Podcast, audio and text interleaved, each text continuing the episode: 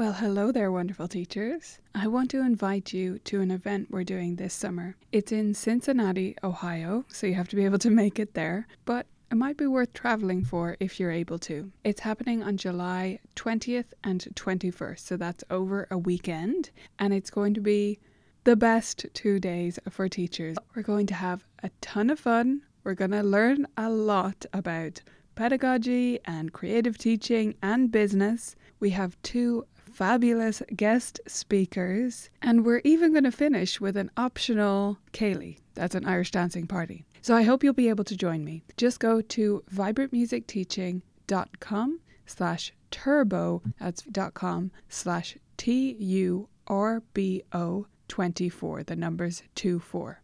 I hope you'll check it out, view all the details there, and I hope to see you in Cincinnati in July.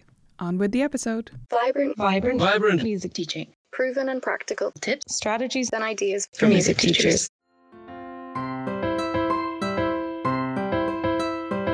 You're listening to the Vibrant Music Teaching Podcast. I'm Nicola Cantan, and this episode is all about productivity.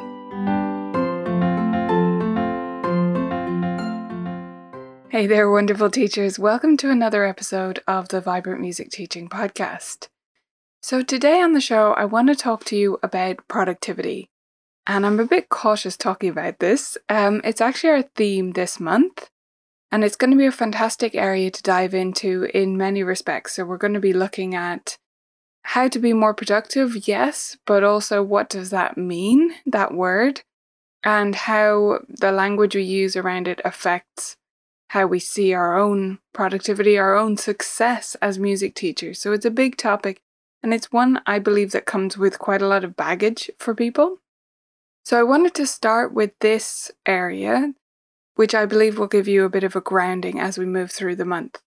The first thing I wanted to look at was this whole idea of becoming more productive and assessing productivity hacks that are out there. So, you will have seen, you know, tons of clickbait articles and different bits and pieces promoting this productivity hack or that method or that trick or this is the only one that actually works and all the other ones are nonsense, right? We've all seen them. Whether it's about the Pomodoro method or it's about getting up early in the morning, right? The people who espouse the only way to be productive is to get up at 4:30. All of these things. They're all out there. But here's the thing. There's a reason, whether you're a piano teacher or not, there's a reason that there are so many of these. There's a reason that we all click on so many of them and that there continue to be more of them because of that. It's because none of them will work for everyone all the time. There's no secret to productivity. I get questions about my own productivity all the time, and I get sort of compliments about it, which honestly make me a little bit uncomfortable because the place they come from, well, I don't think it's all that helpful for anyone, for all of us.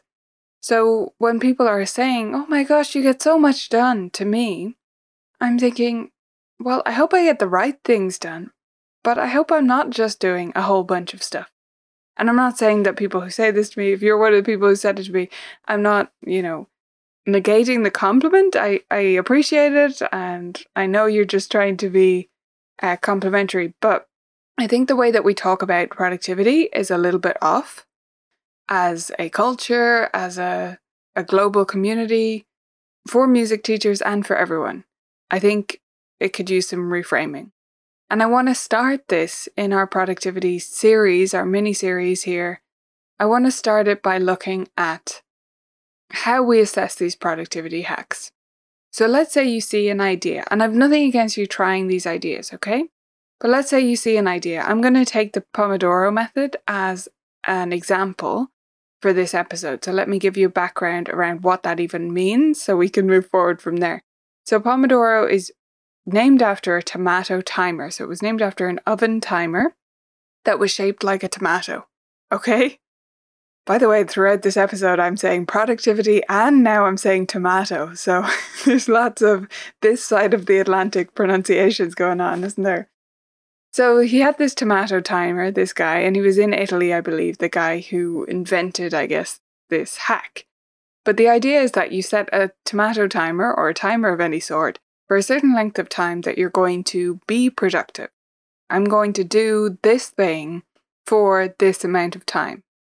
Now, there are different lengths you could do this for. There's no point looking up what the original was or what the most common is because I believe it's all about finding the right length for you if you are going to consider this particular productivity hack. But the idea is that you would spend, say, 25 minutes doing the thing and five minutes of break time. So you're setting a timer and you're saying, I am going to do whatever the thing is, answering my emails for exactly 25 minutes. And at the end of the 25 minutes, I get to stop, no matter how much I got done, right? So, the idea here is that it focuses you on that task and you end up getting more done because you know the break is coming. Sounds useful, sounds beneficial, sounds like it makes sense. And it will in cir- some circumstances. But equally, in other circumstances, maybe you'll be better off doing the thing until the thing is done. Maybe that'll be better, and that might not be 25 minutes. Maybe if you tell yourself, I can have a break when I finish all my emails, maybe they'll only take you 10 because you'll be motivated to go faster. So, my point here is not to say, don't do Pomodoro. My point is, it will work sometimes, it won't work other times, and that's true with everything. And everything will work for some people and not for other people at different times. There is no secret to any of these things. They can all be useful. You can try one, you can try the other, and you may have some success with them. But the point here is the word try. So here's the switch I want you to flip in your mind when it comes to productivity.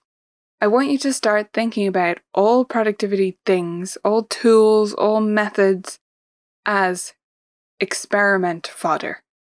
The next time you want to try something new, maybe it's Pomodoro, maybe it's something else, I want you to consider it a self experiment. In marketing, in particular, we talk about testing a lot. I've talked about that, that here on the podcast in the past. Test, test, test. You have to see what works in your local area. Well, this is the same, but at a much smaller scale. You have to see what works for you. So, when you're looking for how to become a more productive music teacher, you need to consider it an experiment. And I really mean an experiment in the scientific sense. You need to design it as an experiment so that when you get to the end of it, you can say, yes, this didn't work for me, this did work for me in this circumstance, or no, it didn't in this circumstance. So if it's going to be an experiment, it has to be designed, it has to be intentional. And I believe it can be split up into three stages. Okay, I'm not being overly scientific. If I have any scientists slash piano teachers listening, then I apologize, but we're going to take experimenting at its most basic level. And I think you should put it into three stages prepare, experiment, and evaluate. So, in the prepare stage, you're going to figure out what the experiment is going to be. So, if you're going to try the Pomodoro technique, maybe you're going to try it for five days, okay? And every day you're just going to do it once and you're going to confine it to a specific task. Again, let's take answering emails just because I mentioned it earlier, but it could be anything. It could be writing your novel. I mean, it doesn't even have to be in the area of music teaching or business. So you take that and you do it once per day for five days. That's your design. You don't design that decide that on the fly, you decide it beforehand in the preparation stage. You're going to do it for five days, 30 minutes per day with a 25 5 split then what's your objective? What do you hope will happen or what do you expect to happen? People sometimes think that scientists go into an experiment just going to see what's ha- uh, going to happen, but actually they have a predicted outcome and they're seeing whether it matches that or not in most cases. Again, sorry, scientists. so you need to go into this with a hope or an outcome that you want. You're not going to let it affect what happens in the experiment but you are going to come out the other end and be able to say yes or no to a question. And if you don't ask that question before you start, the whole thing will unravel. So let's say this email Pomodoro experiment, our question is can we get to inbox zero every day or more often than we could before? Like, can we get to inbox zero without any starred messages that we're leaving for later? Can we do that by the end of the week? Okay. So you have your question, you know when you're doing it, you know the parameters around which you're doing it. You set up anything you need, so say a phone timer if that's how you're going to run it. And then once stage two starts, you just run it. You're experimenting. This is when you really have to split yourself into two different people. Okay? So in the preparation stage, you're just the scientist, but now you have to become the subject and the scientist or the observer. So you're going to have to do the experiment as if you're a subject in an experiment. And if you were in an experiment, in a trial of some sort, you would just follow what the scientist says, right? That would be your job. They, you might have some compensation even for doing that, and that would be what you do. So, in the experiment, as a subject, you're just following everything. As the observer, then, you're writing notes. So, you're taking note around what happens each day and whether the subject slipped out of the experiment. Really recommend writing it in the third person. Write it as if you're watching yourself so that you can really take on that role of the observer. And then when the experiment is over, should be a short enough experiment, don't go too long in the beginning. So, you know, 3 days to 10 days, something in that time frame. Evaluate. So now you're back fully in the role of the observer, the scientist, and you're saying, "Okay, how did it go?" First of all, answer the question. Did we get to inbox 0? Yes or no? If not, why do we think that is? This is where we can start to speculate a little bit and think about why it didn't work or whether the subject had trouble following the experiment. And then you can think about how you might change it next time. So let's say you do the Pomodoro, but you found that 25 minutes was just not enough time to get into the flow. And so you say to yourself, maybe I'm better off with a 40 10 split. Like I liked this idea, but it didn't quite work for me because I just take a while to get into the zone of this particular task. So I'm going to repeat my experiment, this time changing only one thing 40 10. This sounds laborious, doesn't it? But it actually can be fun. If you really get into the zone with this, if you get into these roles, it can detach you from the results and from what's happening.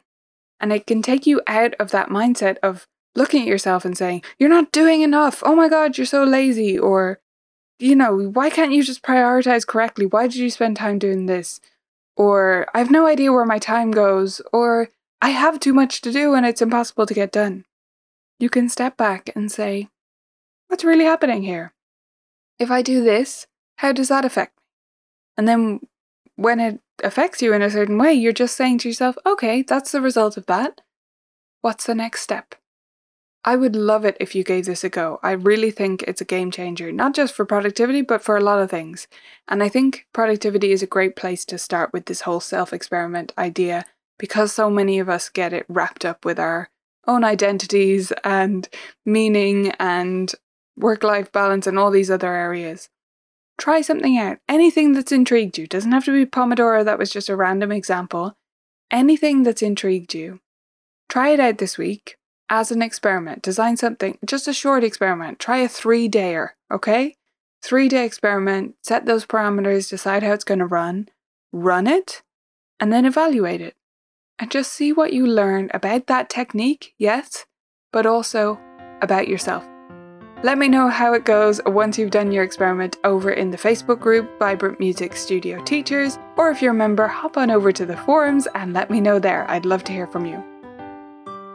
If you need more support and more ideas for how to be productive and how to stay balanced as a music teacher, you need to sign up to Vibrant Music Teaching. Just go to vmt.ninja today to sign up, and we'll see you on the inside.